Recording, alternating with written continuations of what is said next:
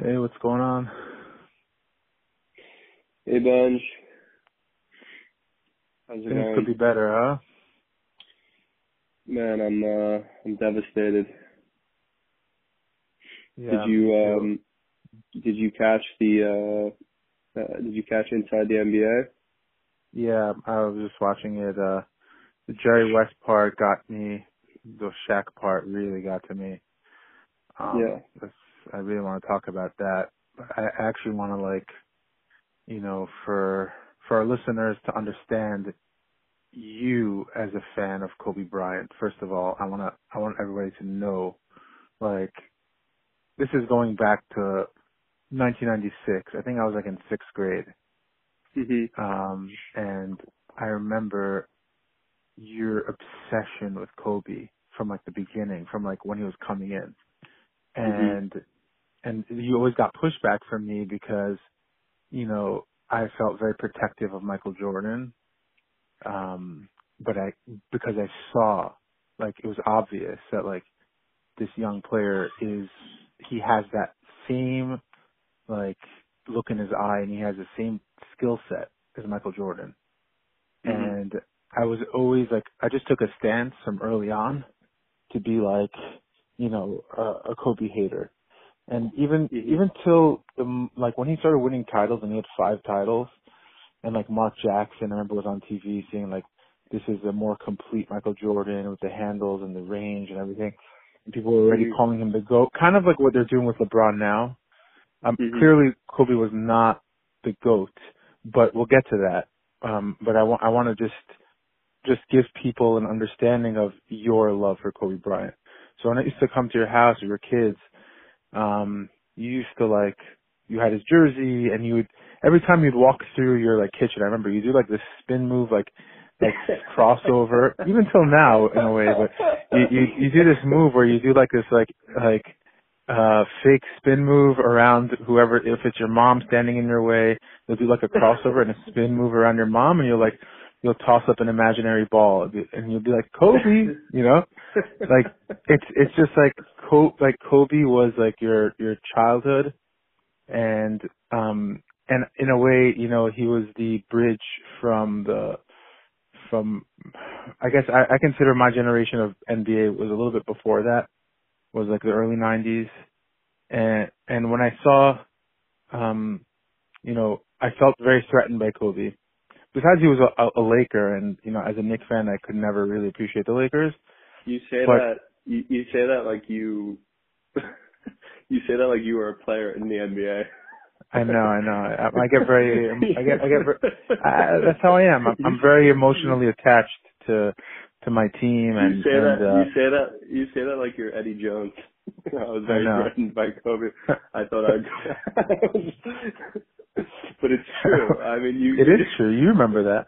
So we'd have these debates, it's and like you, while you- it was happening, which is which is funny because it's weird because when while Jordan, I feel like while Jordan was playing, you hated Jordan, and you were a Knicks fan, so you hated Jordan because Jordan would always, yeah, uh, you know, would always crush the Knicks, and you were, and also you were a Larry Bird fan because you appreciated how much how good Larry Bird was with uh, with a fraction of the athleticism yeah, um, and how smart he was and how he used his basketball IQ um, and how he achieved greatness without any, you know, any of the, you know, the gifts that Jordan had. So you always appreciated that. But then, but then when, as soon as, you know, Jordan retired and Kobe, you know, started taking over, you immediately started hating Kobe and then, and then, you know, claiming Jordan. I was probably, yeah, I was probably taking a little bit of my frustrations out that I had on Jordan, taking out on Kobe. But I think the reason why I felt that way also was Uh-huh. because, like, to me, like Jordan's career to me ended very abruptly. Like we only got to see, we got to see he left, he retired in his prime the first time. And then you can argue that in his second act, he was also like, he finished at the high, at the peak. And then he comes back mm-hmm. at like, at like 40 years old. He's still very good. He's still like a top 20 player maybe, average 20 points a game. But, and then the young generation who didn't see Michael Jordan, let's say, who didn't appreciate him, was like saying Kobe's the best, Kobe's the best, and I was like, you guys don't remember this. You're watching Kobe drop 55 points on Wizards Jordan, you know, fat, overweight Jordan on the Wizards. You know, like there was a game where the last game they ever had against each other, Kobe dropped 55 points in like three quarters on MJ. And right. I mean, obviously MJ wasn't guarding him, but but still, like they had that competitive thing, and I was just like, God, this is not, this isn't right. You know, it's like this isn't like Michael Jordan. People don't get it. You know, and it was just like from that moment, I was just very defensive, even from before that. Um, right. But once he started winning titles, I was always like, you know, he wouldn't have done it without Shaq. Michael Jordan was the best player in his team. Kobe was the was the was the Robin of his team. But this this whole thing, and we'll get into it, but this is so devastating beyond basketball. But I wanted to say one thing about Kobe that you pointed out to me, which I never really thought about. It makes a lot of sense, and maybe actually you should articulate it because it's your thought. When you were saying about the difference between Kobe and and Michael, and why and why um you know this hits home more because Jordan always felt a little bit we felt a little bit detached right. from him. Right. So at least you know I was born in in 19 you know in, in the 80s right late 80s. So I started mm-hmm. being a fan in the in the early 90s. I remember right before you know, I, I remember watching the finals, the, the you know '93 finals, right before Jordan retired for the first time. I, you know, that's I vividly remember watching that. Um, and I probably watched, you know, the, the, the games before that as well. But that's like the first time I vividly remember watching. So, you know, by the time Space Jam came out, I was already like a huge NBA fan, a huge, you know, Jordan fan. Um, I watched Jordan's uh, second title run, you know, second three-peat when he came back from retirement the first time. Um, but I didn't see him come into the league. So by the time I was a fan, Jordan was already Jordan, right? I didn't right. see his, I didn't see his struggle. Um, I didn't see him uh, lose to the to to the Pistons um, I didn't see him, you know, have to go through the period before Phil Jackson uh, and before right. Scottie Pippen, uh, when he was just, you know, when he was just a, a, a really talented scorer, but wasn't playing, still wasn't playing winning basketball, and he had to figure all that out. Um, so I, you know, when I when I was a fan, Jordan was already Jordan. He was already this icon. Right. He was already this, you know, this god playing basketball. He, he, was a perfect physical specimen, and he had and, all yeah. he had all the physical tools. And this is this is before LeBron. So LeBron, you know, Jordan was just this perfect physical specimen. He, he was the fastest guy on the court. He jumped the highest. He was strong, athletic. Uh, he had an amazing mid-range jump shot. Uh, you know, he could do it. Obviously, he's Jordan. He could do it all. Best basketball player of all time. But, you know, as soon as and it's interesting because Kobe came into the league in 1996, um, and Jordan was still in the league then, right? Jordan was having his his best season ever, right? Um, yet as soon as Kobe came into the league, I was immediately just just captured by by him, captivated by him for some reason, and I don't even know why. You know, if I tell you, try to tell you now why at at eight years old or nine years old, however old I was, why I was so captivated by Kobe at a young age. I don't, I really couldn't tell you. Yeah, and he was coming um, off the um, bench. and, and I, I remember those air averaging balls. eight, averaging eight points a game. Yeah, yeah I remember I those would, air balls against Utah. games. Uh huh. And I, I, and I would rub it in your face. and I would just watch those Laker games, and I would always just wait for Kobe to come into the game and I would always just hope that they would. I would just I would just watch him the entire time. And I was a kid, and my I couldn't take my eyes off of Kobe the entire game. You know, when he was on the bench, I was hoping for him to for the coach to put him in. Um, and then when he was in, I just wanted them to pass him the pass him the ball, and I just wanted him to to score. That's all I wanted Kobe to do. I just wanted to watch Kobe get the ball and score, and I never wanted him to pass it. and and I just immediately was uh, was just obsessed with him from a very young age, and I, I can't even explain why. Um, you know, he obviously he had a certain he had a certain style about him. He had a certain charisma and sort of court presence at such a young age. Um, and he was, you know, he had his crossover was better than Jordan's. He was doing these, um, he was doing these reverse layups where he would come up on one side and reverse it, um, and you know, and score on the other side of the hoop. And he was doing 360 dunks, um, and he was just, he you could see that he was just playing you know the way the way Westbrook plays now, where he doesn't doesn't take a possession off and he gives every possession 100%. He was doing that, but with more with more skill and with more style. Um, and I just I just fell in love with him from such a from such a young age. And I you know, and I could see okay, he's averaging eight points a game. The next season he was averaging you know, what 12 or 15 points a game. Um, and I just watched him ascend to the best player in the league. But it was even when he was scoring eight points a game, I still felt like he was the best player in the game. Like there was no doubt in my mind that he was gonna become the best player in the game. Um, and and then he did. I watched him do that, and I felt like I was a part of it. And when he had the first three-peat with with Shaq, and where Shaq was, you know, now as an adult, I can look back and I could say, okay, like Shaq was, you know, I look back at the stats and I look back at, you know, the the the highlights and all that, and I watched every single game, every single Lakers game uh in the playoffs during, you know, throughout Kobe's entire Mhm. career. I didn't miss a game. Um, and you know, I watched uh, him and Shaq during, you know, that first in, in 2000 in their first uh when they won the chip for the first time and Shaq was clearly the alpha on that team, right? He was clearly the most important player on the team. But when I was watching it as a kid, I would argue with anyone that it was Kobe. you know, as a kid, I was watching. I would say, "No, Kobe's the best. Kobe's the best player on the team." And I would get into these arguments with, you know, it's just you, but but but everyone. Everyone's like, "No, it's Shaq's team." And for years, I was arguing that no, Kobe was, was the most important player on that team.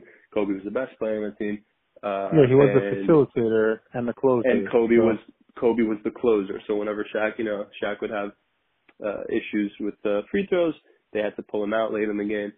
Kobe would have to be the closer. The close, you know, they have to put the ball in Kobe's hands at the end of the game, and he would. Well, also that game against Indiana in the first Uh-huh. finals when Shaq got injured, or sorry, he got foul, he fouled out. I think towards Uh-huh.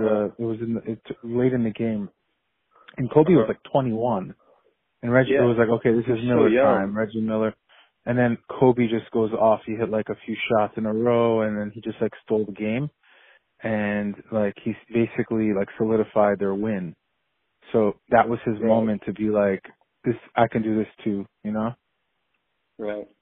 But what the point that you you you wanted, I think you were telling me, you were you were getting to a point about, and this is what you told me before we spoke hmm um, on this call. Um, you were telling me that uh, Jordan, actually, when you were, were you, when were you telling Right. me? No. this? So I know. I know. I it, we've been we've been talking on and off since it happened. Uh, we just didn't. We were both too like emotional to to to do a pod, even though I, we we probably should have, but um, we just kind of, you know, we just needed to. Uh, we We're sitting we're sitting shiva. Yeah, I yeah. And um so I remember what I was what I was saying was that you know I was I rooted for Kobe to become great, and even though I always thought he was the best, it was sort of you know I thought he was the best pretty much because I could you could see that he thought he was the best, and that he was going to be you could sort of tell he was going to become the best if he wasn't already. You just saw you could sort of see the potential just oozing out of him hmm right? And um, and then you you know you watched him ascend, or I watched him ascend, and, and I felt like I was doing it with him. So because of that, you know, Kobe was sort of was human, right? Like he was he wasn't Jordan, he wasn't this god. He didn't come into the league averaging 30 points a game. He came into the league averaging eight points a game off the bench. He was airballing shots. Um, it took him, you know, it took him years. You know, in the first first uh, his first ring, he was the sidekick. Second ring, you know, probably also it's a little it's debatable. But by his by his third ring, um, you know, it was sort of like a one A and one B. Yeah. But you watched him become this this great player, and because Yeah. of that, you know, it was, it was a human uh, Yes. working hard to realize his potential. Um, Hundred percent. so it sort of taught me that you know that that's why he's so inspirational. That's why that's why Yes. people love him so much. That's why his fans are crazy about him because you know he he was a human that achieved Right. this this goat level of of greatness. Yeah. Um, and he Michael sort of, Jordan- you know, yeah, he, he taught everyone that if you if you work really really hard, even if you don't become Michael Jordan, you could become Kobe Bryant, and that's And he and he, and he almost became amazing. Michael Jordan too. Let's let's not he almost like, became Michael. to and- to, Yeah. yeah. I mean like Michael and Jordan was like you know if you didn't if you didn't tear his Achilles, who knows, right? Yeah who knows He could have won. And look, won he- another he- another ring, another Yeah, two rings. Who knows? potentially if, yeah. if they didn't veto the Chris Paul trade, you know. And by the way, he he could still be Vince Carter still playing right now. There's no reason why Kobe shouldn't be playing right now if he wasn't healthy. right. if he Right. wasn't injured. Um, uh, but you know, I don't think he wanted to go out that way. You know, uh, just being a shell of himself, which which he kind of was at the end. Um, Yeah. and and honestly, like, but you, you mentioned it, but I'm gonna put it in these terms. Michael Jordan was Zeus, and Kobe was Achilles. You know, if you know, um, Right. um, you know, Right. the Greek mythology, and that's why people really like related to Kobe a lot more. Not only Jordan, Jordan was a global icon, he was the first global icon in basketball, but Kobe was the first global icon in that that actually transitioned into the social media age as well. And the different, very very similar. They were kind of these.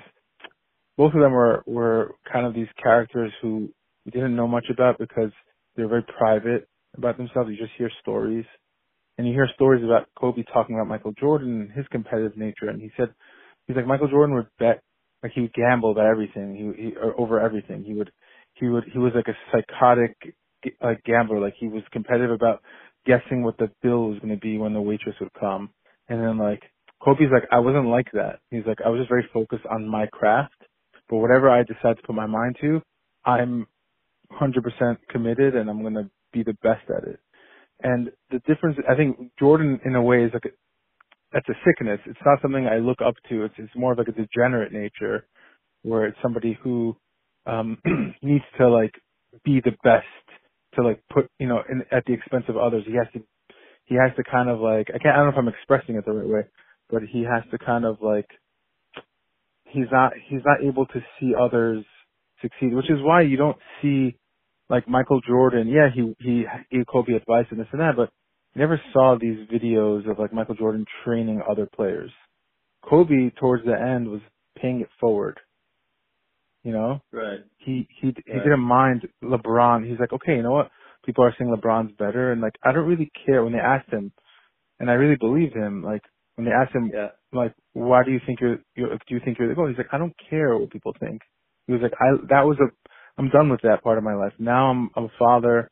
Um, uh, and what's what was so amazing was that Kobe was finally letting a guy who was like such a mysterious figure. And let's be frank, the media did not like Kobe so much during his time, and fans were very very. He was a very polarizing figure because of all the you know the rumors about his his uh, relationship with Shaq and the, maybe he he was like Yoko Ono like breaking up the Lakers. You know like uh it was people weren't always so kind to Kobe and he wasn't very friendly around the league. Like veterans who were around him when he was younger, you know, he couldn't he couldn't go to bars and clubs because he was six- 18 years old. So he would just only work out and then the other veterans on the team, a lot of them had had issues with the way he was, you know, acting like he's the the next Jordan.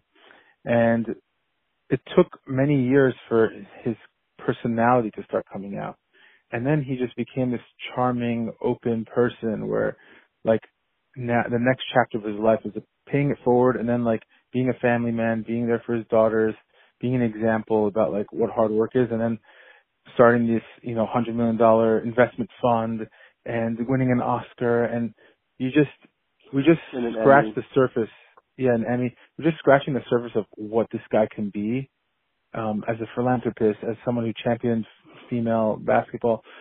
Um, and it was taken, like he was taken away in the prime of his life. Forget about prime of his career, but this is the prime of his life. And it's, right. I think he had and so much really, to offer.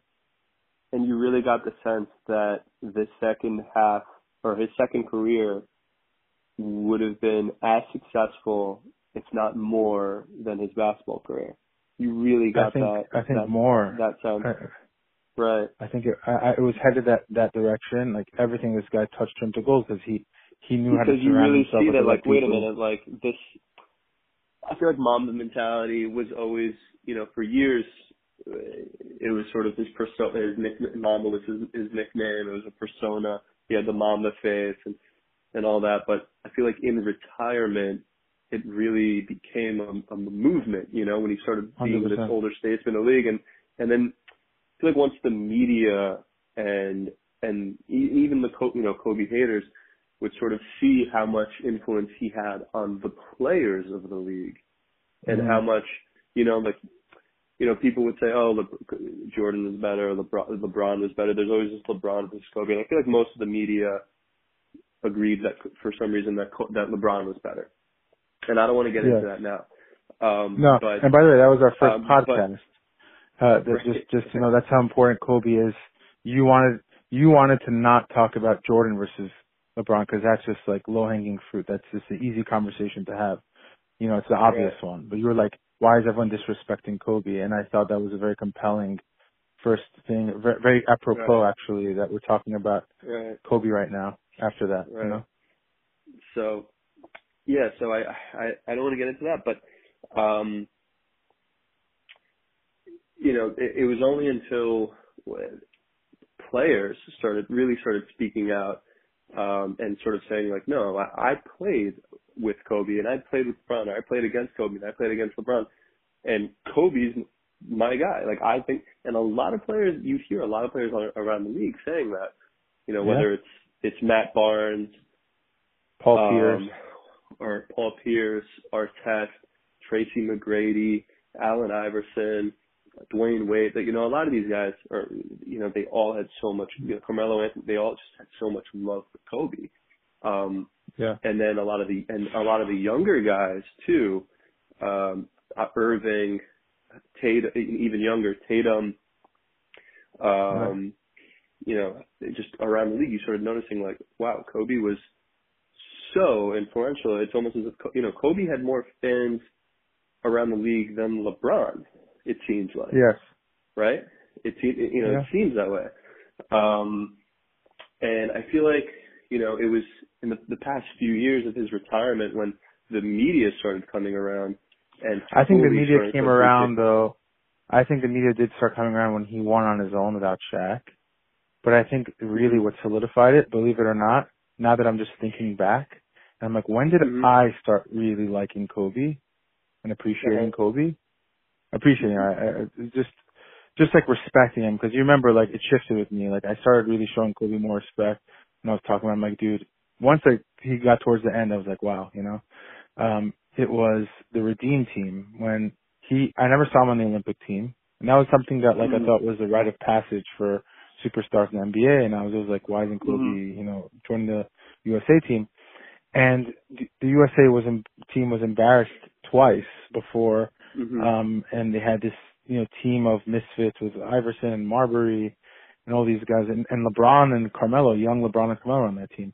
And all of a sudden, these veterans come together, like Jason Kidd and and um uh, Chris Paul. Oh, Chris Paul, I guess, was was a contemporary of LeBron. Um, but all these great players like Dwyane Wade, LeBron, and they're all entering their prime. Mm-hmm. And and then the last they, they were just dominating everybody. But the last mm-hmm. game against Spain, where Spain people don't appreciate like guys like Rudy Fernandez who like play a little bit in NBA and and uh, young Rubio and um, the Gasol brothers in their prime. they were just a cohesive unit because they grew up together. They were playing each other since they're 13, and that goes a long way. Um, and they just had great chemistry, and they were like, it looked like they were a real threat in that game. And the last Mhm. few minutes, I think it was the fourth quarter. I think Kobe scored like 12 or 14 points in the fourth quarter. LeBron, Kidd, all these guys who were like who've been around were like, "This is Kobe time," and they just stepped out of the way, and Kobe just like dominated, and Right. he just willed them to win on both ends. He was just an animal, and I was just like, Right. okay, he is the Michael Jordan of this era, and LeBron James, you know, he, he he's not ready. This is not his time. Like this is Kobe time Right. because there was it was already starting that whole thing. Like at that point, like is LeBron better than Kobe? But it was clear at that time that okay, it's not LeBron's time yet, and you know we're always we always talk about this, but we're we're slaves to you know recency bias, where when Kobe when Kobe um before like let's say his last championship when he won his fifth title, the debate between him and Michael Jordan was a real debate. It was all over ESPN. It was all over all all the analysts were talking Yeah. about it. And then after the Achilles, what happens? You see a player go through their demise, sort of, and their, their downfall, and he starts starts being a shell of himself, and he starts losing to like teams that he should be beating, and players he looks, you know, Wade is considerably better than him on the court.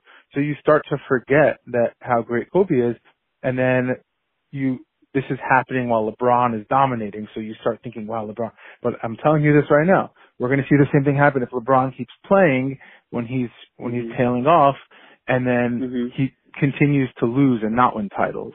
Like I'm actually rooting for the Lakers to win a title this year for for Kobe. I think I think they they have to.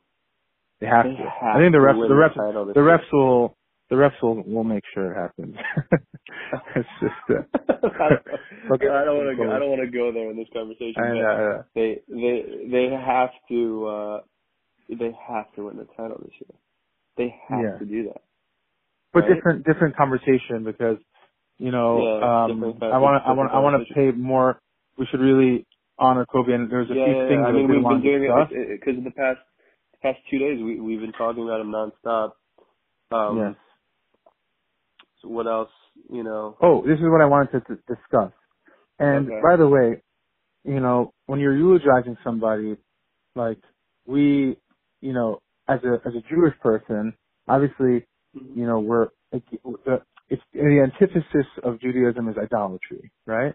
And this is a subject that I actually wanted to touch on a little bit, where and and people maybe like from my circles like feel a little strange that you know why are people mourning this this okay he just put a ball in the hole and and that was his like job. And people didn't understand for multiple reasons this isn't idolatry. This is actually like honoring the legacy of a person who impacted our lives in a positive way that goes beyond basketball.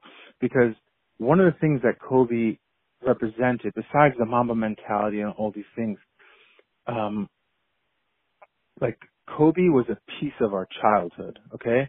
And when you have a hero in your childhood and that person is gone, what it does is that why are we getting so emotional about it? It's because he was taken too soon. He's he's the epitome of untapped potential. And when you lose that and you think this guy like is untouchable, really all these NBA players grow old. You, when you lose him, you start thinking about your own mortality and you start thinking about your own children. Like I have children you start thinking about these things and you start saying like, wow, like anybody can go at any time. Like Kobe was invincible.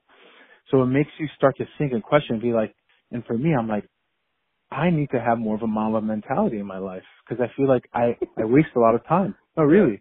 And, and like, and like we needed to slap in the face because what I wanted to segue into, how was I going to, you know, that, that's, I wanted to bring that up to segue into the idea of, has there been a bigger figure, a pop cultural figure in our, even not, not even our lifetime, in the last century, that their death was more impactful. And, and I don't mean this to try to take away from, I could speak for my generation. Obviously, Right. I, Martin Luther King and Princess Diana, I um I want to make the argument that although they stood for things that are obviously Martin Luther King stood for something uh, yeah, a lot more I think we important. Focus. Let's focus on. But I did want to make know, this, but I did want to make this point. I, I don't I don't mind saying something a little controversial about this. Because Okay. even like Princess Diana, you know, because listen, Martin, Martin Luther King was a huge, huge, huge. yes, yes, yes. I'm not, I'm not taking away and I don't from. think as I, I I just don't think as two white guys we we could ever. Really Well, I'm- under- I'm- no, I'm- no, I'm, I don't uh, think we could ever like understand really understand. No, no, no, no. I'm, I'm, I'm not even. I'm not. I'm not taking away from the impact of losing a, um, MLK. Obviously, to me, I think he's a obviously a heroic figure. He, what he did was greater than anything Kobe accomplished. That's not the point that I'm trying to make. The point that I'm Right. trying to make is that there's an expectation when somebody is a political figure and is a polarizing figure and is somebody who is putting himself out there. There's some in the back of your head. There's a reason why presidents have secret service because people know that they're, you know, they, potentially there could be an assassination attempt. Or there, there's a part of you that that kind of like, you know, feels like that person can easily be taken away from you at any time Right, because uh, of okay, their. right, right, right. you get what I'm trying to say? Yes, yes. Exactly. I'm not trying to say that the- they're in, important they're in the political arena. Exactly. Exactly. That's the point I'm trying to and make. I'm not both, going to and say they were anything. both they were both assa- uh, you know assassinated and it's and it's tragic you know Yeah. obviously princess diana is, is more of a conspiracy but it's you know it's tragic but there's Yes. there's sort of the uh, the element of they're in the political arena Yes. that's always that's always hanging over their head as a possibility Exactly. so even And- and even also- when, even Kennedy even when Kennedy gets assassinated you're like oh my god that's crazy but Right. he was the president that's sort of that's Right. sort of a risk right Yeah. Exactly. And and even and just to take it a step further, and I, I feel like you we I don't I don't remember if we spoke about this or not. We we might have, but even if you look at, I think the most the person that most closely compares him is in terms of iconic figures that have passed away in our lifetime, Michael Jackson, right? Michael Jackson is you know the most one of you know that John Lennon, the most iconic figure in all of music, Right. probably. Right. If not one, you know, definitely Yes. one of them. You know, Elvis, Right. Michael Jackson, right? He's an iconic, you know, beyond Right. belief. Um, but even with, if you look at Michael Jackson, you look at Elvis, um, It you didn't go at beyond music. even and and they and no, they reached no, their musical just peak that. Well, also. well, not just that. Well, Michael Jackson was he was he was iconic, and he was just such a part of the culture that it, it, it Right. even though he was a musician, um, it, it was beyond music. He was such a part of the culture, but Yes.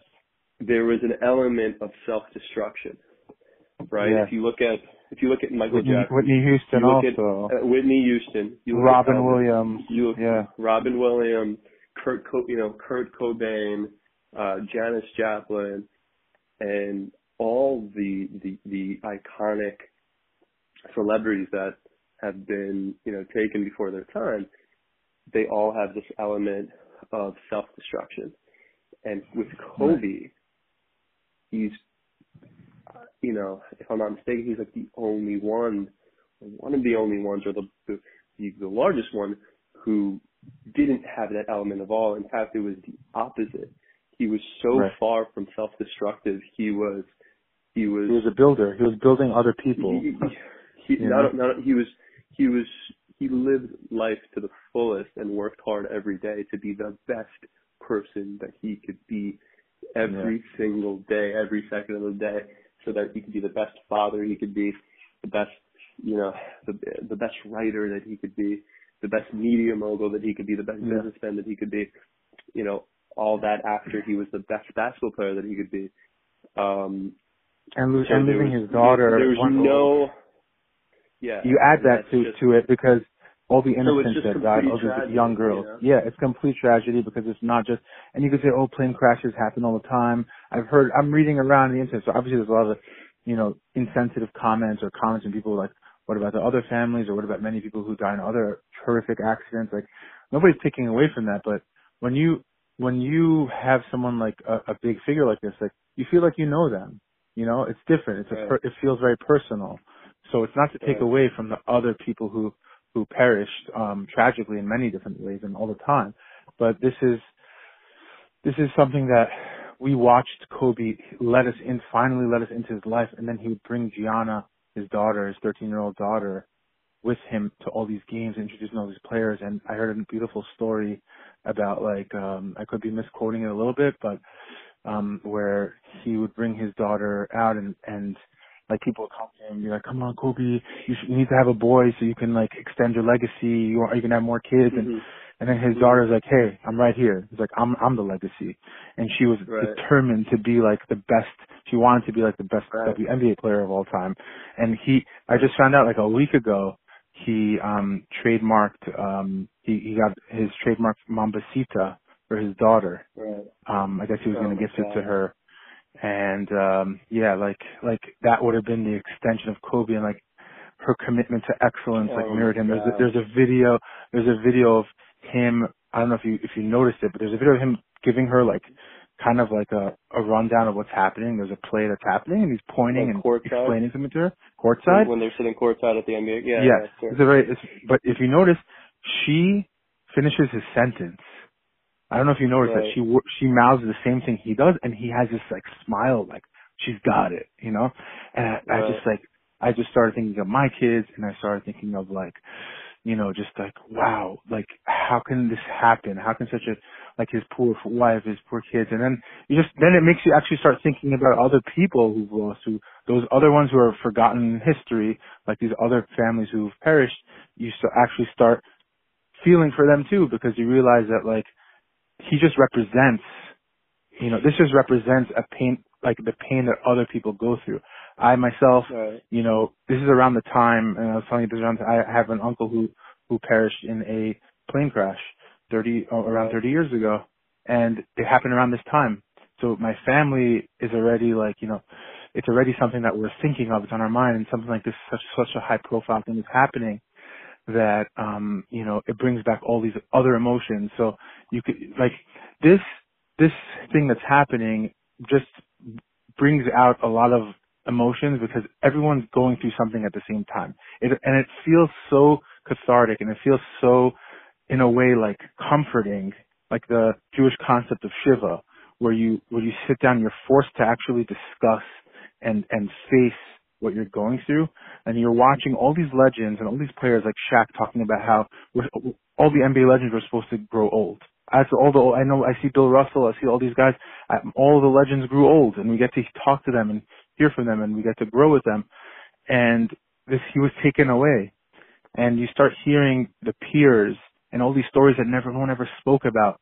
And it's, it's an amazing thing because it's giving us comfort in a way to know that like, you know, in a way we think about our own mortality, like I said before, but it makes you like, it makes you realize that like we have to appreciate our loved ones. We have to be more, you know, expressive. We have to tell people who we love or people who are, let's say, not speaking to because we're upset at them and these little things like this is an inspiration to us and we're watching it happen in front of our eyes. We're watching all these legends like Shaq who, who had, you know, he had a up, his, his relationship with Kobe had ebbs and flows just like most, you know, close relationships, but we're, we're witnessing how much he meant to him and his, he's crying in front of us telling us that he regrets not talking to him more.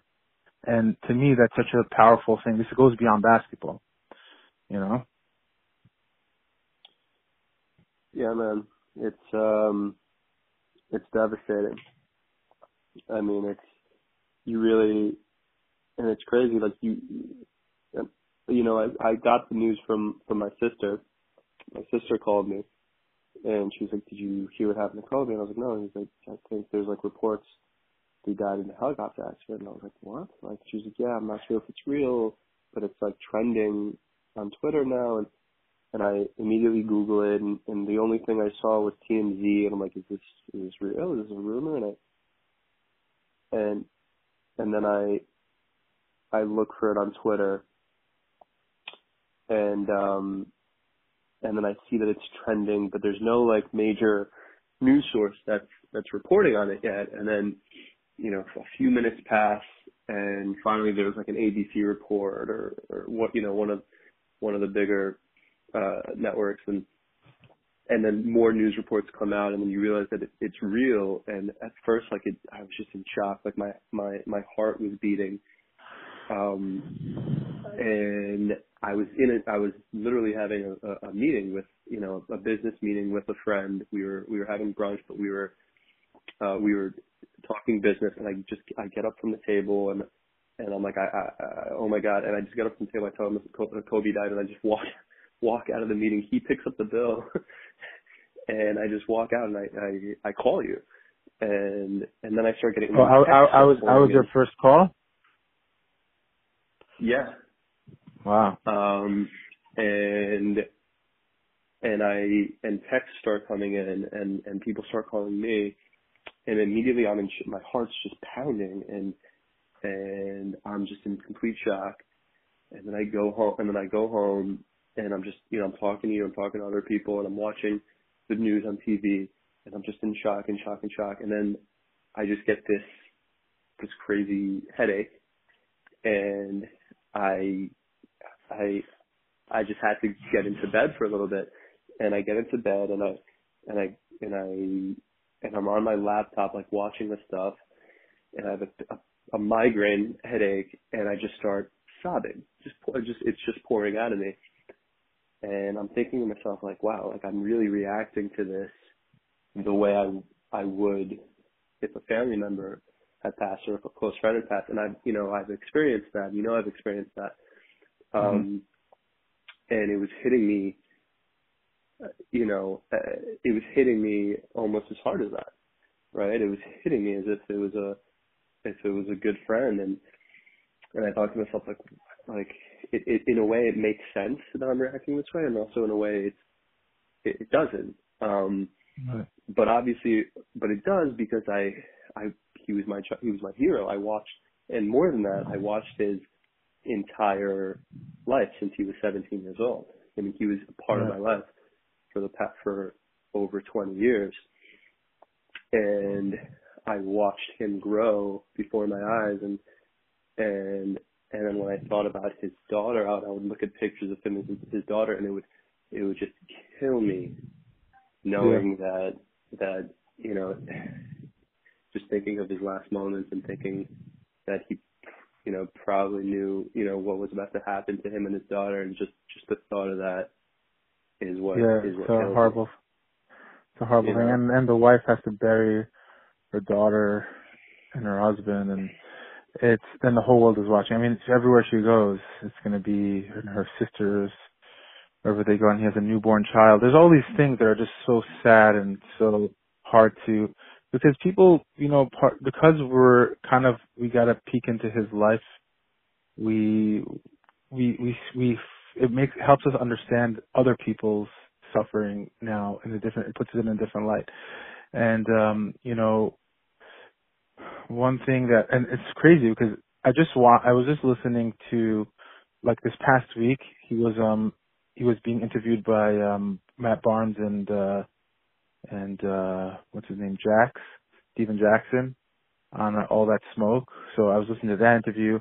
For some reason, I, I was getting recommendations on YouTube to listen to like Kobe interviews. I was I listened to the A Rod and Big Cat interview, um, the Barstool interview, and then I listened to um, this is probably like a month ago, the Valuetainment. I don't know if you ever listened to that guy Patrick Bet David. He mm-hmm. he interviewed Kobe about just like you know his career and business and like, so I'm, I, I know more about, I feel like I know more about Kobe than I do about a lot of other people because he, he, he's opening up or he has been opening up mm-hmm. for such a long time. And there's so many mm-hmm. valuable things you can learn from a guy like that, that go, mm-hmm. like I mentioned, I keep saying it goes beyond basketball, but one thing that, that really broke me, you know, just listening to, obviously the funeral is going to be crazy. I don't know if it's going to be televised. I don't know. I, I don't know if we're going to hear from certain I players. I need. I know if there's something public that I really, really want to go. You should. Um, you should. You should absolutely if you can and and do it. You know, like uh but the two that happened tonight. I mean, Jerry West. The he was like his. He said he was like he was like my son. He basically like right. raised him. And one thing he said tonight, I don't know if you noticed on on uh TNT, which I thought was like we're learning all these new things. When Jerry West is in Memphis working for the Grizzlies and Kobe was like during that time where he had a tumultuous relationship with the with the Lakers organization and he he kind of like wanted to leave and he was considering going to the Clippers. And did you see this part of Jerry West? Yeah. Yeah, he he he basically he said that I told Kobe, he asked me what I think about going to the Clippers. And first of all, this would have turned all, a lot of Laker fans off on Kobe, which would have been very, very damaging to his legacy in one way. But what's interesting was is that Jerry West currently works for the Clippers. He just told all the fans mm-hmm. that I I stopped you from having the best player ever. And he mm-hmm. said that's how much he cared about Kobe. He was just like right. he doesn't care about his current job or anything. He's right. just thinking right. like, I'm not letting you play for that owner. That would be like period. You're not you're not playing for that guy.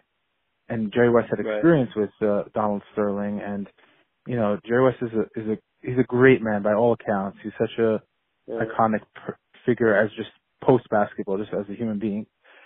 So watching him talk about how his brother died in Korea and that was the hardest day, but this to him right now is the hardest. It's like he lost his son. And, you know, what's so touching about this is that like, I love to, I love seeing when like the color barriers are broken and it's, and it's public and people can see that like Jerry West saw Kobe Bryant as his son. That's such a powerful thing. And, um, you know, he, he was, and seeing Shaq, that, that part really got to me the most because Shaq is always this jolly guy and he doesn't usually let, like, he doesn't really show his emotional side like that where he's uncontrolled. He might tear up once in a while. But talking about how his sister just died and he lost his father and now he lost his brother Kobe. Um, mm-hmm. and I had, I have friends who are more casual fans, not really following exactly what, what's happened over the years between Shaq and Kobe and I felt the need to kind of like let them know that, you know, Shaq and Kobe, about Shaq and Kobe's relationship because they're like, oh, they had beef and they weren't getting along. And I'm like, no, actually, like, like most relationships, and if you listen to Shaq's interview on his podcast yesterday, and if you listen to their interview together when they were one on one from, from two, three years ago, um, opening up about their relationship, you realize that like every every important relationship, every close relationship, especially when you work together, you're gonna have ups and downs. You're gonna have those. You're gonna beef. You're gonna have rivalry. You're gonna have all these different things and emotions. But at the end of the day, like Shaq was saying, how you know during the finals he would get calls from Kobe every night 3 a.m. because they knew they had to. They had to. They were the ones running the ship. So whether they had beef, they were. It was mostly the media making that, and we know Phil Jackson notoriously was was trying to fuel that fire because that would help elevate their game. He felt that was a way to do it. Um, and he didn't mind that tension because he wanted them to like, to like push each other a little bit. And he liked that fire. But at the end of the day, it was a friendly rivalry when Shaq left to Miami. So this is where things, this is why this whole thing started. And I almost feel the need to kind of clear the air for Kobe. Um, because what happened was is that Kobe's this young kid, and he said it himself. He said, "Look, I didn't want this. This. uh He was such a champion at heart that he, he's like, I didn't want this uh thing hanging over me where people would say like, if I won ten titles with Shaq, would be like, uh, you know what? He was the best, you know, Robin ever to to Shaq's Batman, and like he was the best sidekick. Like he believed, and he was ended up being true, right that he himself can can do this, and he didn't want to be known as like this, you know, sidekick. Um, and he and he proved it. But Shaq, the following year when he went to Miami, um, not only did Shaq win a title, but like the Lakers kind of collapsed um, as a franchise. And um, you know, Kobe went through that stage where he was putting up all these individual and he was showing everyone like, look, I could score 81 points in a game. I, it was kind of like early Jordan years in a way, where he was just demolishing people, but he wasn't really accomplishing much other than his personal accolades. And then he gets the Pau Gasol deal happens, and then the rest is history. But he, you saw that, you know, Shaq famously like did that whole thing. Kobe tell me how my ass tastes, you know, in the club, and after he won his fourth title, and then Kobe won when he won his fifth. You're like, oh my god, he's such a he's such an M, like MJ clone because he had to rub it in Shaq's face. He always made jokes after that to Shaq, like I have more titles than you, and that's what Shaq was crying about tonight. He said, "We're never going to be able to do that again. We're never gonna be able to be like, oh, I have five, I have five and you have four. And he was crying about that, which shows that their friendship Right. was so deep. And Shaq was just saying, he's like, look, I'm I'm busy, and I I I put my career. You know, Shaq's in every commercial on TV. He's very Right. he's a very um you know business savvy guy and he's very dedicated to his, to his work he he works in atlanta for tnt so he's not going to see kobe and people are like oh he hasn't spoken to kobe since that time since that last game that kobe had yeah that's the last real long conversation they've had because they both like travel a lot and they both are busy with their lives and they both have thousands Recently, of I was I was sur- I was surprised. I was surprised too but if I you think I, about I was, it I was surprised. I was surprised. No, yeah, I was surprised by that. I was surprised. But I'll tell you- that. I'll tell you why I- I- I that wasn't, They were, though. I thought that they were closer than that. But didn't they? Didn't Well, the they thing- have the whole? Didn't they have the whole making up thing where they did a special where they were just talking? Yeah, exactly. So I think. Shaq also misremembered a little bit, but I think that's what he meant was like that was our last like off camera like conversation kind of. Not That was they've had what is that? That was No, no, I'm was saying he spoke to him I'm talking about the conversation he had after he's when Kobe scored sixty in his last game. Like when he they had a conversation that- a- and he, and, after and the Shaq game. said to get fifty. Yeah, Oh, yeah, after the game? exactly. I thought he, I thought he said to get fifty and he got sixty. Well, whatever it was, they had a I don't conversation know. That, obviously that that was was, w- w- it was it was just surpri- that was surprising to me because I figured they would have. But here's the thing. they've done some anyway. interviews through the media. I'm sure they're like, I'm sh- I'm sure we can dig up some stuff where they're like having Kobe conversations over the phone. Son. Did you see that? He reached, Yeah, he, he should- he spoke exactly. He spoke to, to, both his sons, and he reached out to Yeah. Shaq's son the day, the, like the day of. The That's morning crazy. of, the morning of, he reached out to Shaq's son, and but they were very close in that sense. Where like, you know, you have certain cousins like you rarely see, but when you see or friends that you see every once in a while, and then all of a sudden Yeah. it's like you pick up where you left off. I think that's where they were in that point in their relationship. But his kids, like he was training Shareef. Sha- Shaq has a son who is, who was a top recruit last year in high school, and he had heart surgery, Yeah.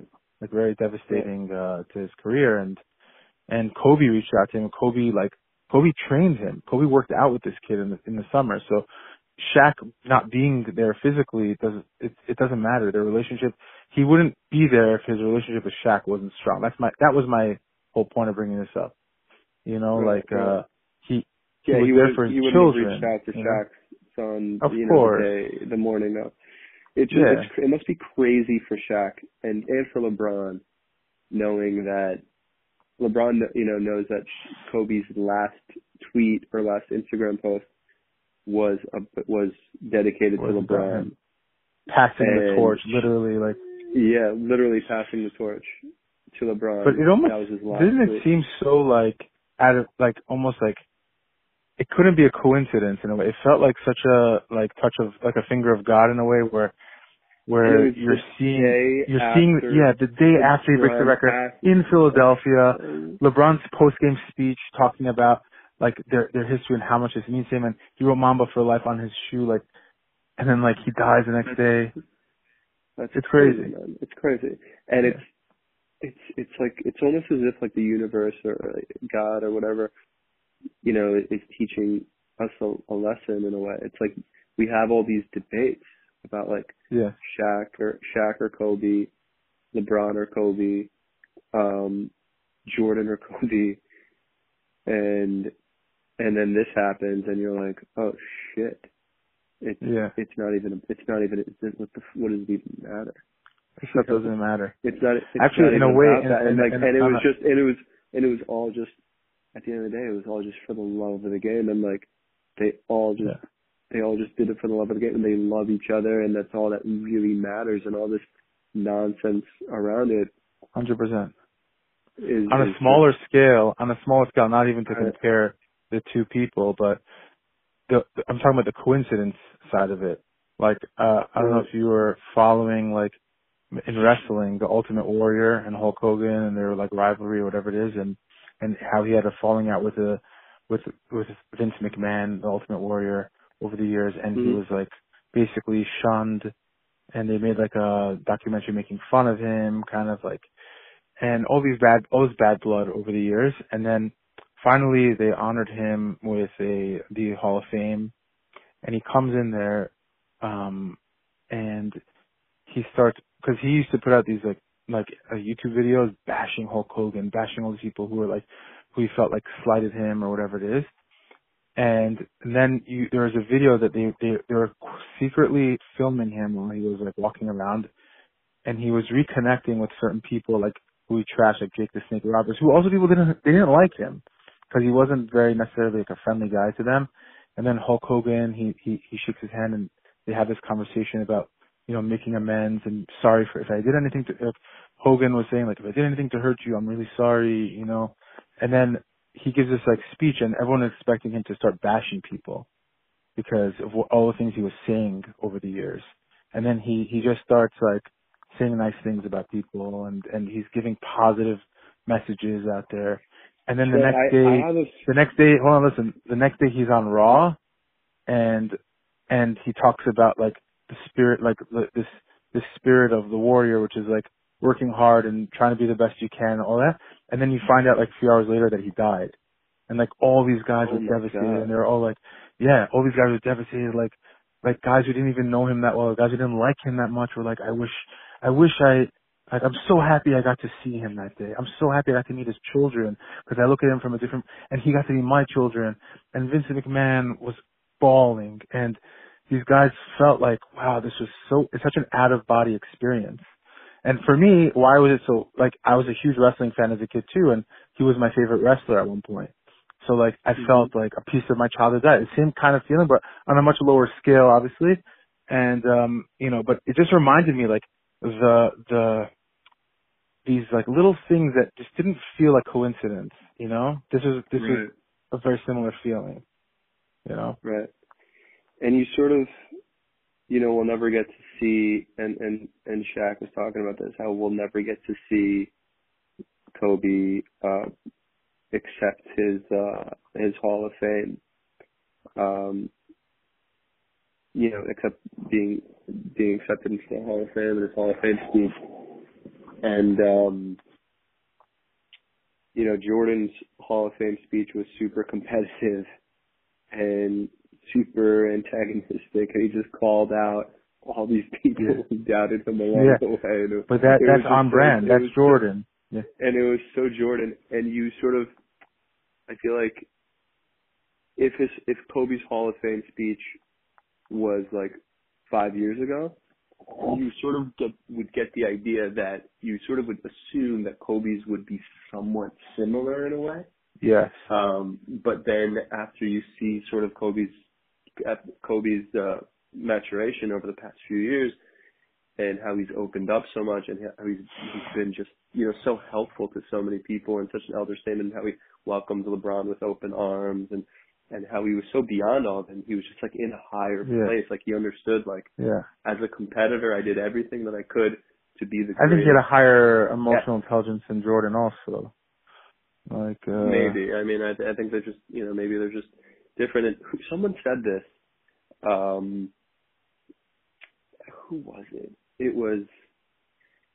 I think I read an article. Um, I don't remember who who wrote it, but I think it was an article that you know just came out today or yesterday. They were saying that like through fatherhood, Kobe could finally be his true self, and like in retirement, Kobe really found himself. Um, right because he was so dedicated to being the best that he, you know, he cut off all, you know, all relationships. He isolated himself. He would work out by himself a lot, and he was just dedicated, completely dedicated to basketball, 100%. He would do everything that he can mm-hmm. to get an edge. So he didn't fraternize as much as possible. He was he had to be a leader, so he couldn't you know, he couldn't be so buddy buddy with everyone, even on his team, because he just he wanted to bring out the best in everyone, and, and his way of doing that was just by holding everyone to a high standard and leading by example, and not not being their buddy, but Right. being sort of their their manager, right? Um, and um, and then when when he let go of that, and we didn't when he didn't have that anymore, he took all of that energy and dedicated it to giving back to everyone, um, 100%. and to and to, you know to being a good father and giving back to the youth and giving back to his daughters and giving back to Yeah. women's basketball and the NBA and all the players and training with Giannis and training with Tatum, um, and you know helping helping the Lakers uh, rebuild and and all that and and you just get the idea that his that his Hall of Fame speech I you know you, you don't know but I, I I imagine that it wouldn't be like Jordan's at all and it would just it I would be agree. a lot more it would be a lot more gracious and a lot more Mm. you know it would be Humble. it would be a lot a lot more humble a lot more loving and and a lot you know um Yeah, it would have been about his girl. and we're never have and, and it's just dev- and it's just devastating that we would that we never get we can't to, yeah because i think that would have been that could have had a lot of like sound bites that would have become like like so like Yeah. memes of our society where like motivational jordan jordan didn't leave anything anything that we can gain from her kobe would have been like looking at each one of his daughters like gianna you know you're going to be like this and this is what i want you to learn and this and and Yeah. and by the way like and look look at the kind of people he surrounded himself with like post retirement. Like he's going with like a um you know these small time regular people like people who aren't um just like kid his the kids like assistant coach and like you know a baseball coach local baseball coach for, you know like got not necessarily like big he didn't he didn't he didn't have that arrogance where he was just like a very curious person and he felt he could learn from everybody that's what he said about the people who he surrounded himself with um you know, for like to get an Oscar. He's like, I, I want to make sure whoever I hire or wh- whoever I work with is just as curious as I am. Cause I'm a very curious Right. person and I always want to learn. And like people always wondered, like he was talking about this in the, in the Big Cat interview with A-Rod. He was saying, he was like, you know, people think like, oh, Kobe just all of a sudden retires and wins an Oscar. He was like, people don't know, like when we'd have all these bus rides and all these plane rides and all these things, I'd be writing, and people were like, "Why is Kobe writing?" And I'd be studying, and I'd be reading books about like story arcs and having to, and understanding how. And that's the thing about like, that's the thing about Kobe that that I feel like makes him makes him different than Jordan in a way where, you know, he he didn't he wasn't obsessive over basketball once basketball was over. You know, um, Michael Jordan can't let go of the game. He's a control freak, which is why I don't think he he. That's why part of the reason why he's not a successful, you know, owner. But that's a separate subject. Um, what Kobe is, you know, what they. Oh, so this is one of the things I wanted to point out. Big Cat asked, he was like, I don't believe you when you say. I think this was this interview. Say like, you can love your your whatever you're doing now more than you did as a player. Like, don't you wish you can go back and just like like everyone like you grew up wanting to be a basketball player and you did it and it's like don't you wish you can go back and just do that and like relive it or like you know fix certain things and and and kind of like get a second chance at certain things? And he was like no because he's like i already did that. So i did like it's done. That's not what i i'm not somebody who's nostalgic.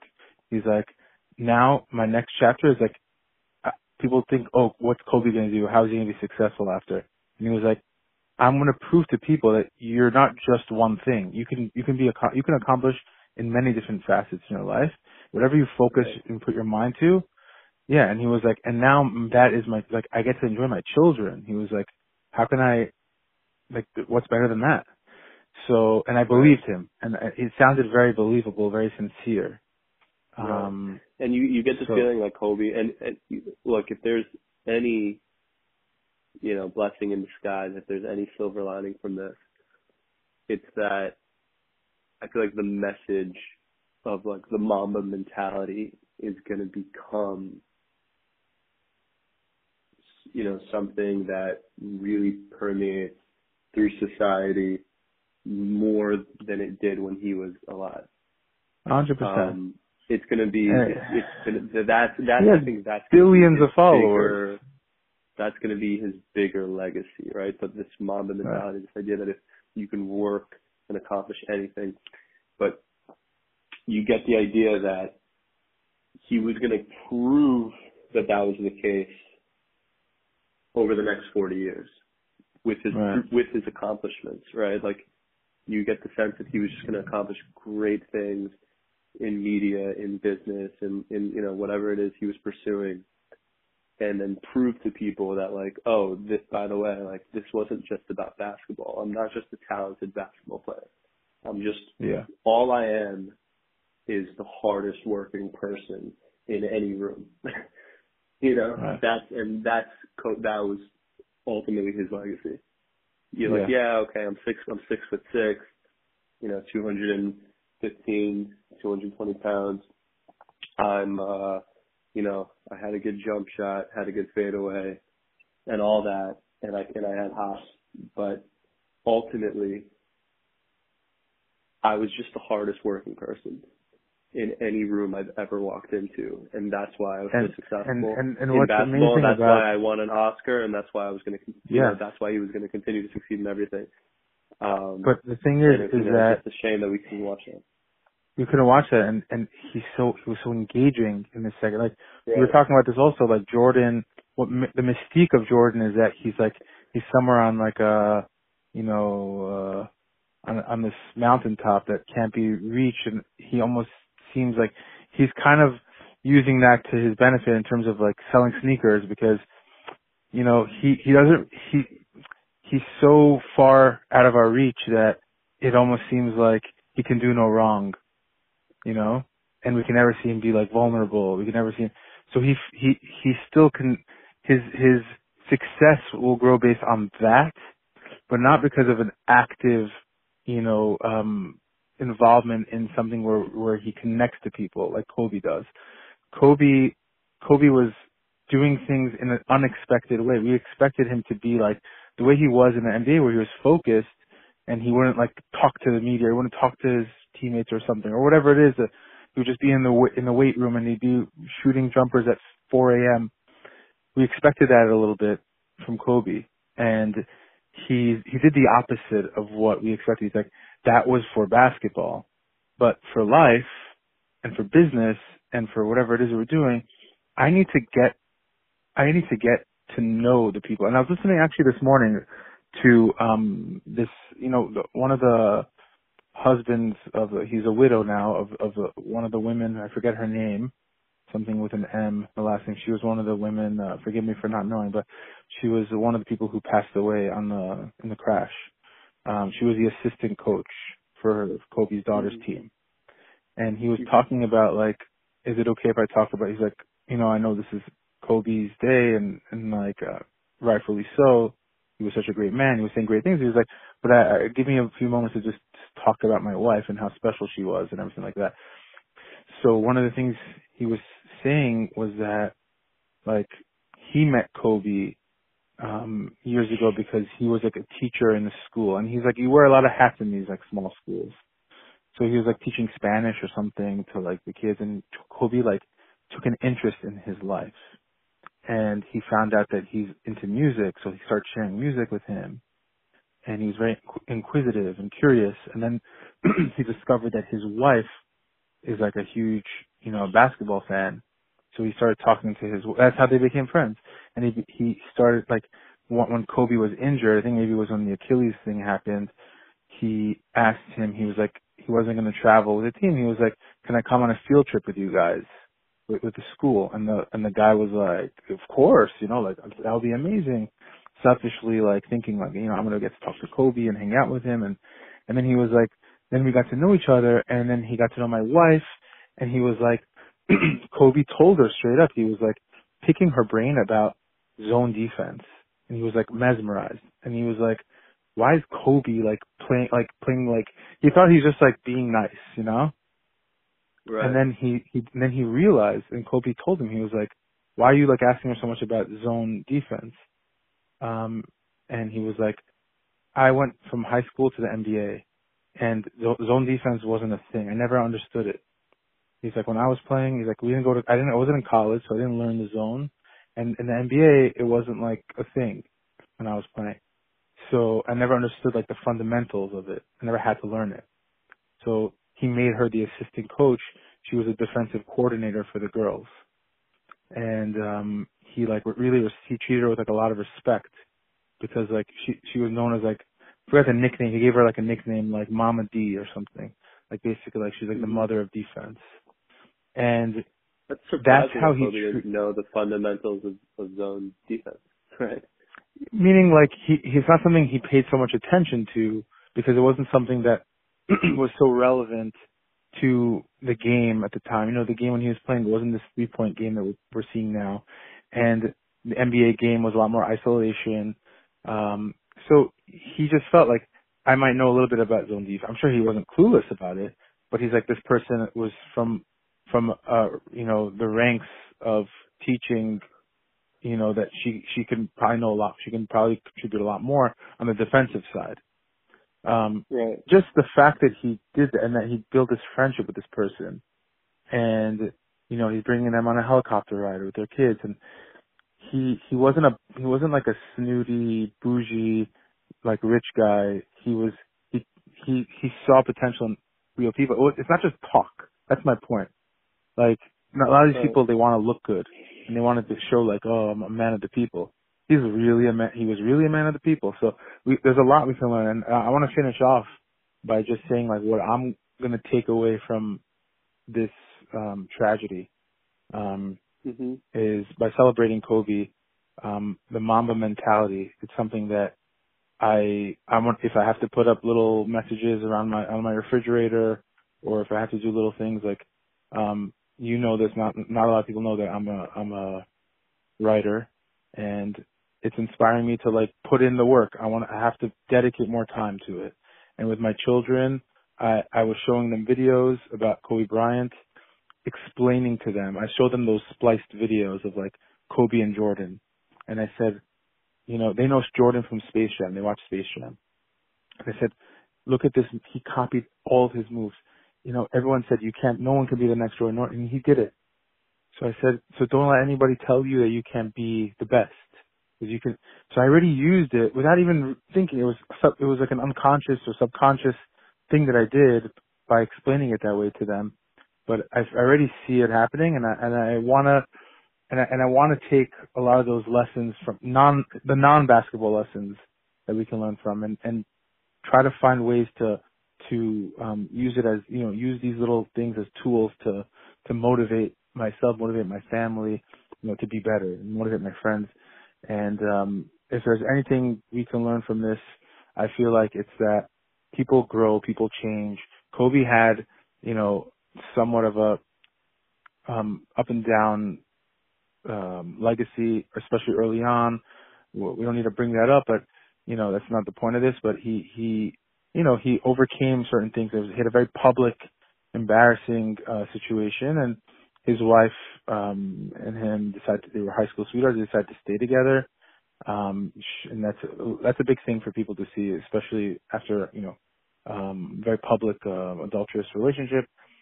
And he people are almost forgot about that because of what a what an amazing husband and and uh father he he's been in the public eye. well, al- well, also that just because he was human, right? And that's Yeah, exactly, exactly. thing. At the Yeah. end of the day, he was he was he was human. He was a human being that just climbed Mount Everest and, and just you know climbed the Mount Rushmore of basketball and, and reached Mhm. these amazing, amazing heights um, just through sheer the sheer power of his will and hard work and determination and focus.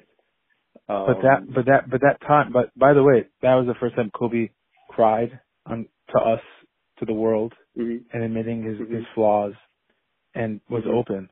And he Right. chose he chose the path of growth and working hard and he didn't let that like that would ruin a lot of people and someone of that stature. Especially somebody who wasn't already Right. not liked that much at the time for that to happen. Like he just he just fought through it and his and he he made his marriage work and he became a I don't think his kids you know got felt any of that because they saw they just had a great father and and they saw a great husband in their life and Right. everybody can learn from that You know that that it's it's one little mistake in life is not the end of you. It's there's you can you can turn the page. So um, Right. you know, I, I just uh, that's not what I'm going to take out. But maybe maybe leave us off with what what you're going to take out of this. Um, yeah. So I look, I, I I've been a huge Kobe fan for the past tw- 20, 25 years. Um, so you know, I I was already, you know, I would already think about the Mamba mentality whenever I was go, you know, I would go through a hard uh, time in my life, um, or whenever I was down, or whenever I was, you know, whenever I needed a, a pick me up and I needed to get through something tough and I needed to toughen up, I, I would always think of Kobe and the Mamba mentality and. And by the way, all you listeners, this is not this is not for you know dr- dramatic. uh He's not just saying this uh, because this is happening right now. Like I I can attest to this. Like he was really his role model. You know, like he was really Oni's role model. Like uh I remember like every time he passed by a trash can, he threw the like, Kobe. Like it was he he was someone you really you really looked up to the guy. And like I remember you you telling even like in in business and your approach to business, you talk about the Mamba mentality. And not a lot of people I knew were actually like applying that to like you know real life that I in my circles. You know, but Right. you know, you, you definitely, I, I I can attest to the fact that that's true. You know, Right. So I'm gonna, you know, keep applying that obviously, and um, also take into consideration that any day can be your last. Uh, and tomorrow's not promised. You know, it's all cliches, but right? it's uh, it obviously it, it rings truer now than ever. Um, and uh, you know, and, and sort of you have to take that into consideration every day. Um, Yeah. and and that's it. And the, and you know the NBA has to do something really really big. Obviously, he's going to get a statue. I think everyone, sh- every team should retire his number. Both and numbers. I want it. I that's the thing. both numbers, and and I want to see his. uh I want to see his logo. I want to see um. I want to see the logo change to to the silhouette of Kobe. I think I- that would be I amazing. agree, and I think Jerry I, West- think, and I Jerry think Jerry would West would be would be down for that. Yeah. Oh yeah. They By have the way, I don't think he ever wanted it, and I don't think the NBA officially ever acknowledged it. He's going to call him the logo because he, he never got one royalty check for that. Um, but he, it's like um, it's an unspoken thing, but I think Jerry West would love for that to happen. Um, and Adam Silver better make it happen. You know, we also lost David Stern, who to me was the greatest commissioner of all in all sports, um, in the Mhm. history of sports. Um, I, I think Adam Silver, and I don't want to even get into this now, but he has dropped the ball in, in certain areas, and I don't think he's taking, he, in many ways, certain things he's done to the game. I feel like the when the game was at its purest was actually like when Kobe, like at the end of Kobe's career. I think now it's gotten a little out of Oh, hand. Yeah. And one more you agree thing. with me? Yeah. Uh, Go ahead. Um, I would say that. All right. So, I think my my my fandom, right, or my fanship, or however you want to say, has been a little bit in in limbo in a way because I, you know, I'm I've just been disgusted with the Knicks for a long time. Yeah. Um, and I was a huge Kobe fan throughout his career, so I would root I would root for Kobe. So I was rooting for the Lakers, but then when Kobe retired, I was sort of in this weird like no man's land where I was like, okay, I was a Kobe fan. I wasn't I was a Lakers fan, but because of Kobe, now he retired. Am I a, do, am I a Knicks fan? Like, what is there to root for there? Am I a Lakers fan? right. and I sort of went through this weird, weird thing where I was just like, I just considered myself an NBA fan. Where I was just, I said, you know what? Why do I have to? Why do I have to pick this one? You know, I, I'm not going to root for the Knicks. There's nothing to root for. Um, I don't necessarily have to. I don't have to root But for the that, Lakers. that that goes to my point, by the way, about Adam Silver. That yes, oh no, but but the what I- yeah. Yeah, go to get to your. You were gonna make a point. Okay. So I decided that I'm uh I'm just going to be a Laker fan. I'm just a Laker. Yeah. that's what I am. Okay, well that's great, and uh I don't blame you. I don't blame you. I thought we were. I thought we we decided that we're secret Mavericks fans. Um, KP trade, but it's okay. I'm okay. a, I'm I'll let you have it. fan, but, I, but I, I'll let you have it. I just decided, you know what, like. So Kobe, I'll let you have it. I, I, they, they they discuss me. We we we don't need to talk. You know, this is a this is a eulogy, and uh we shouldn't bring the Knicks into the conversation. It's not fair to we, Kobe. Um, fair to Kobe. To, yeah, yeah. Um, yeah, but, but no, that's it. I'm just gonna be a Laker, I'm a Laker fan. I, I'm gonna you know continue on Kobe's legacy. Well, here's the thing about here's about here's what I mean also um, that Adam Silver, you know, uh, my friends and I talk about like the NFL and the NBA and the growth and the NBA is going to be bigger in 20 years than the NFL and like I'm a big NBA guy. I'm a big NBA stan, you know, as they say. And um in just this past year alone, just with the ratings going down and also the China thing that happened with Daryl Morey affected it, but fantasy has affected ratings. But I think that the NBA, you know, Adam Silver has just been known as this players commissioner and mm-hmm. he'll just bend over backwards for the players and everything's about them and and I feel like David Stern was more fair. He was probably more of an owner's commissioner. Um mm-hmm. but this guy put too much power in the hands of the players in my opinion where where and just hear out my thought process. Tell me if you disagree. Mm-hmm. Um that well, yeah, but this, re- this relates to Kobe? Yes, it relates to Kobe. Okay. Okay. And it's, it's social media. Obviously, you know, I always make this argument. You know, NBA players they sell jerseys, they sell sneakers. You don't you don't go buy Tom Brady's cleats. And and right. these guys will wear helmets. It's not. It's about the team. It's not about the player. And I even lost mm-hmm. sight of what made my child. Why, why am I a Knick fan still? You know, like because it was always about the team. It was always about like the, the what's on front in the front of the chest, not on the back um, of the player. And and I feel like he's allowed it to get to the point where everybody's trying to be their a brand. You know, everybody's trying to be even Carmelo Anthony. You know, he, he's all about his brand, as if that matters. Like his his brand, like stay mellow. No, like like because like oh, well, what does it mean stay mellow? Who cares?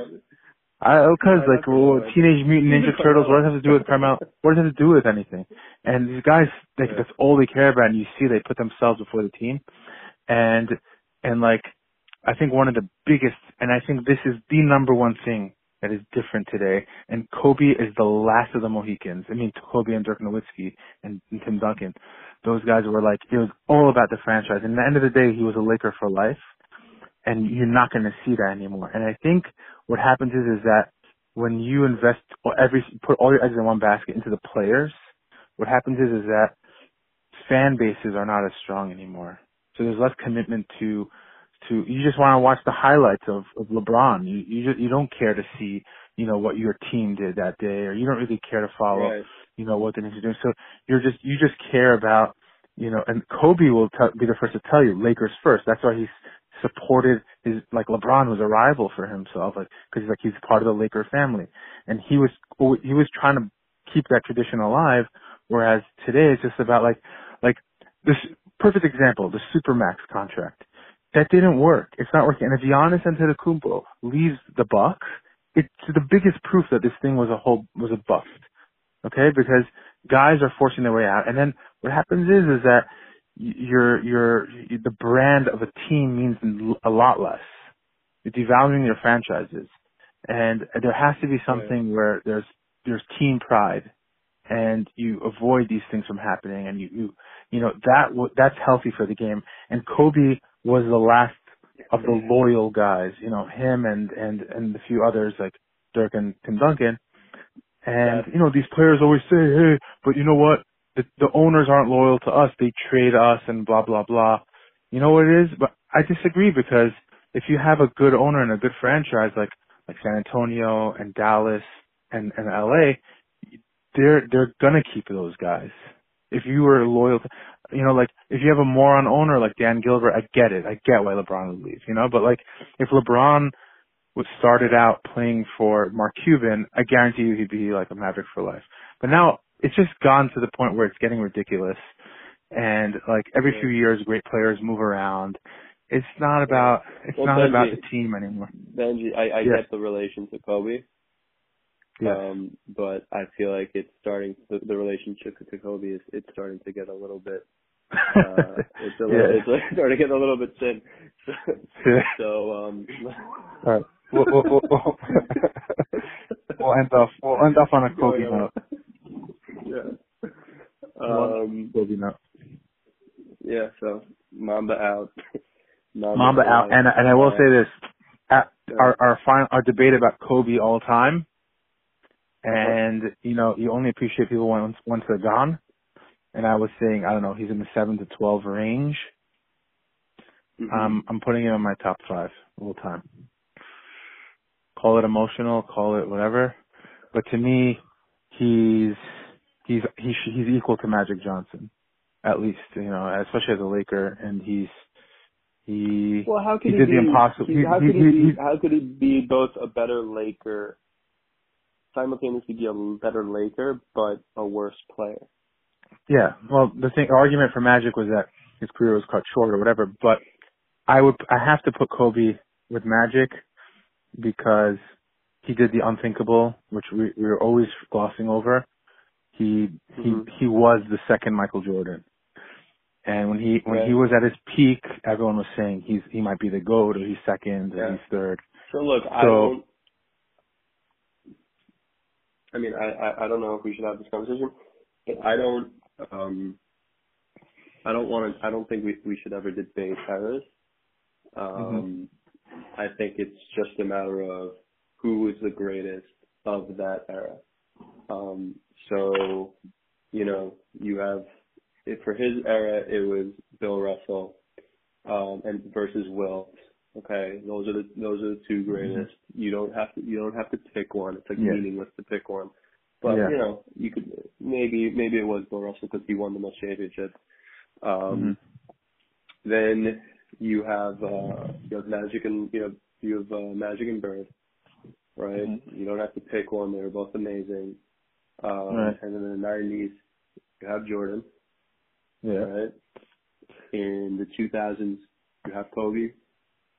In the Shaq 2010s, and Tim you have Duncan. you have LeBron. You, you have LeBron. Well, you, you know, Shaq. I, I would put Kobe above Shaq, and I would put above uh, above Tim.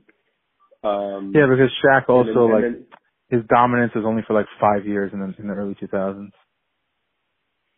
yeah, Kobe Uh, Kobe yeah, was for, for va- ten for various reasons. I mean, we, I don't want to get into that, but you know, you have Kobe was the best of his era. Period. He was the best of his generation, and then he passed the torch to LeBron, and now LeBron's the best of his generation, and Yeah. you can't compare. You know, you can't compare across. You really can't.